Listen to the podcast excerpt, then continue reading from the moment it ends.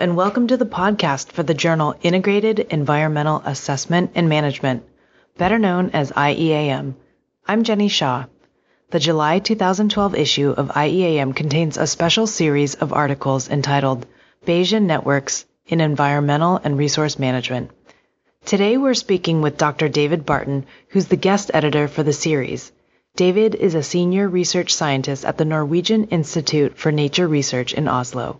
He's also the lead author on the summary paper that provides an overview on the use and application of Bayesian networks in decision making. David, thank you so much for joining us today.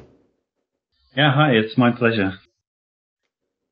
In the year 2000, an article that was published in The Economist said that the essence of the Bayesian approach is to provide a mathematical rule explaining how you should change your existing beliefs in the light of new evidence. In other words, it allows scientists to combine new data with their existing knowledge or expertise. Given this, many of our listeners might be interested in using such higher level methods for risk assessments, but they might not understand the theory or the equations that underpin their application. Would you give us a brief overview of Bayesian approaches and describe how they might improve upon more commonly used modeling techniques? Yeah, sure. Uh, I'll give it a try. Uh, I'd like to do so with uh, with just a simple example.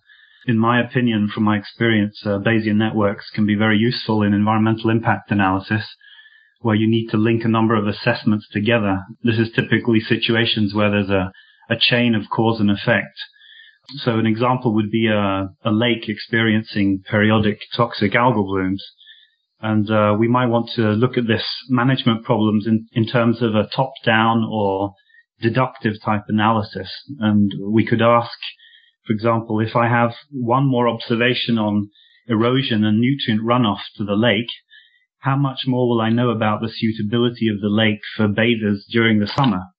So here I need to reason about the uncertainty of the effects that nutrients can have on the lake and its water quality I would also need to think through the variability in how bathers would react to visible changes in lake water quality. Now, all of this can be done currently with dynamic simulation modeling or even uh, with simpler regression techniques. So the question would be, uh, what does Bayesian networks or Bayesian statistics bring that might be new? Well, we could do the same thing as the models. Bayes' theorem tells us of a way of combining different types of information, like you mentioned in your introduction. And by the way, Thomas Bayes, he was an English mathematician and Presbyterian minister during the first half of the 18th century. So this way of combining information and, and knowledge has been around for a while. Anyway, Bayes' theorem tells us that we can combine what we would call a prior probability, for example, what we know about the probability of algal blooms historically, with a likelihood, which is a likelihood about how to interpret new evidence, for example, how nutrient runoff affects the probability of algal blooms, how we combine this with new evidence. So what we observe nutrient runoff to be, for example, this season. And finally, the posterior probability, which is the updated knowledge about algal blooms this year when we know nutrient runoff this year. Now, this could, like I said, could be done with uh, different kinds of simulation models. We can also do it with a Bayesian network thinking top down. Now, where Bayesian networks, the Bayes theorem is really useful is in bottom up thinking or inductive thinking or maybe what doctors would call diagnostic thinking. So for example, a diagnostic type question by a manager of this catchment could be, if conditions for bathers were suitable for more than 50% of the summer season, what levels of runoff and erosion prevention measures would likely achieve this? So you can see we're thinking from the bathers up towards which measures we would need, thinking back up the causal chain and Bayesian networks allow us to do this with Bayes' theorem. So Bayesian networks in the software are also really useful for discussing and sharing knowledge. I mean, you visualize a chain of cause and effect, uh, different domains of knowledge visually in a network so you can discuss the different components of this system uh, visually on screen. So they help make available knowledge about cause effect structure of a problem they make it visible to scientists, managers, and resource users. And they also easily show on screen the relative amount of uncertainty in each field of knowledge that's being brought in. For example, an impact evaluation of, let's say, you know, alternatives for environmental management measures the catchment. So it's also very useful in Bayesian network uh, software. There's a lot of facility for doing decision analysis. A network is helpful to check whether the same factor, for example, is the cause of variation across a number of different uh, models. An everyday example would be uh, rainfall. So let's take erosion and nutrient runoff again from soils to the lake, cloud cover and light for toxic algae growth in the lake and conditions for lake recreation, for example, swimming. Variation in all of these factors are correlated, uh, co-vary with rainfall. Now, if we don't account for this covariation that rainfall affects all of these submodels in our cause-effect chain, this might lead to an overestimate of the uncertainty about algal blooms in the system caused by changes in erosion and runoff. And Bayesian networks can help to make a more reliable overall assessment of uncertainty by visualizing these correlations. A basic question we can model is whether to invest in management measures or whether we need more information about a relatively uncertain part of the system. So we, when we have the probabilities uh, in the uh, network, we can look at where the uncertainty is greatest in this cause-effect chain.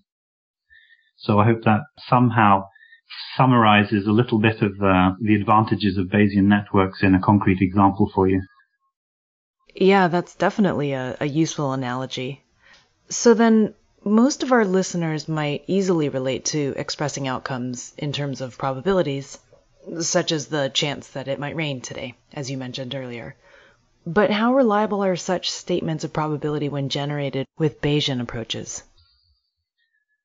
Uh, like I said, the, the reliability is greater the more use you make of available information. So Bayesian networks in the, in the sense that they would use available data and available models and show a way of combining this information with new evidence would make them more reliable than, for example, a, a classical statistical regression approach which only made use of new observations on the correlations, for example, between this year's runoff in the catchment and this year's algal blooms.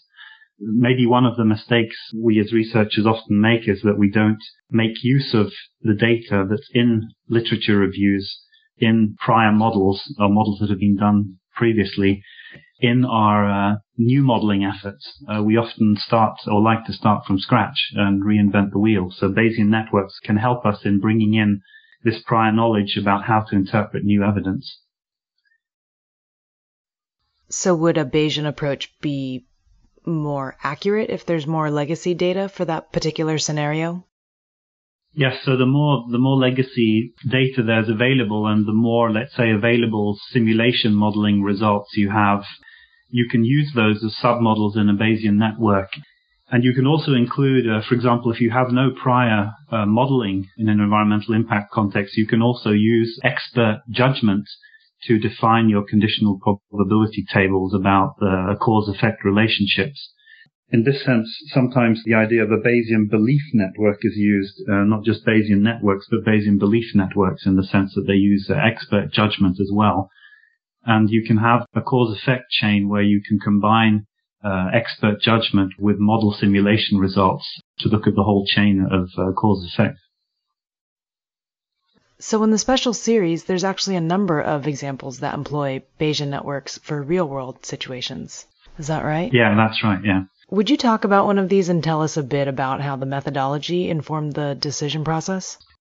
Yeah, I'd love to. I have the problem uh, that there are so many. Uh, there are seven interesting cases there. I mean, we have we have at the national uh, river basin level, we have a study on the development scenario alternatives for the Ganges River in India. We have a study on fisheries productivity in Finland. At the regional level, we have a study on groundwater contamination in Denmark, groundwater abstraction in, in Spain. Uh, we have uh, one from Australia on coastal cyanobacteria blooms.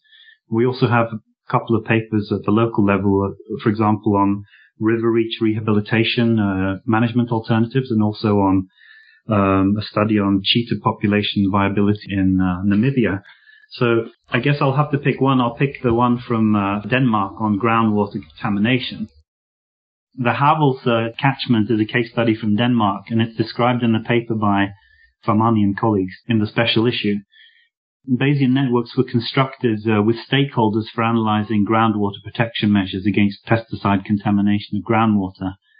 Now, Farmani and colleagues' uh, Bayesian network approach demonstrated several advantages compared to commonly used approaches. The Bayesian networks enabled uh, locally based solutions. They provided local acceptance of decisions and solutions and improved the dialogue between the water company, local stakeholders and authorities the Bayesian network process of modeling encouraged diverse perspectives, enabled a better evaluation of the issues, and made use of local and citizens' knowledge, which was not previously known by the authorities because these people were included in the modeling process. The Bayesian networks uh, went beyond information and consultation, and they required the full and active involvement of stakeholders and domain experts in the construction and validation of the Bayesian networks. I think this illustrates one important point about Bayesian networks that it's not the statistics in itself, but with the help of software, modeling software, where you visualize the network structure, you really can work together with different domain experts and local stakeholders and managers in getting their different descriptions of their understanding of cause and effect before even moving on to the conditional probabilities of the cause and effect. Anyway, the the advantage of this Bayesian network modeling approach was reducing risk of later on losing support of stakeholders during the implementation phase of the action plan that was being prepared. This kind of process is not unique to Bayesian networks, but Bayesian networks and uh, network modeling and software really help the process. The benefits of Bayesian networks was greatest when there was a high degree of interaction between researchers, users, water managers, stakeholders, and the general public.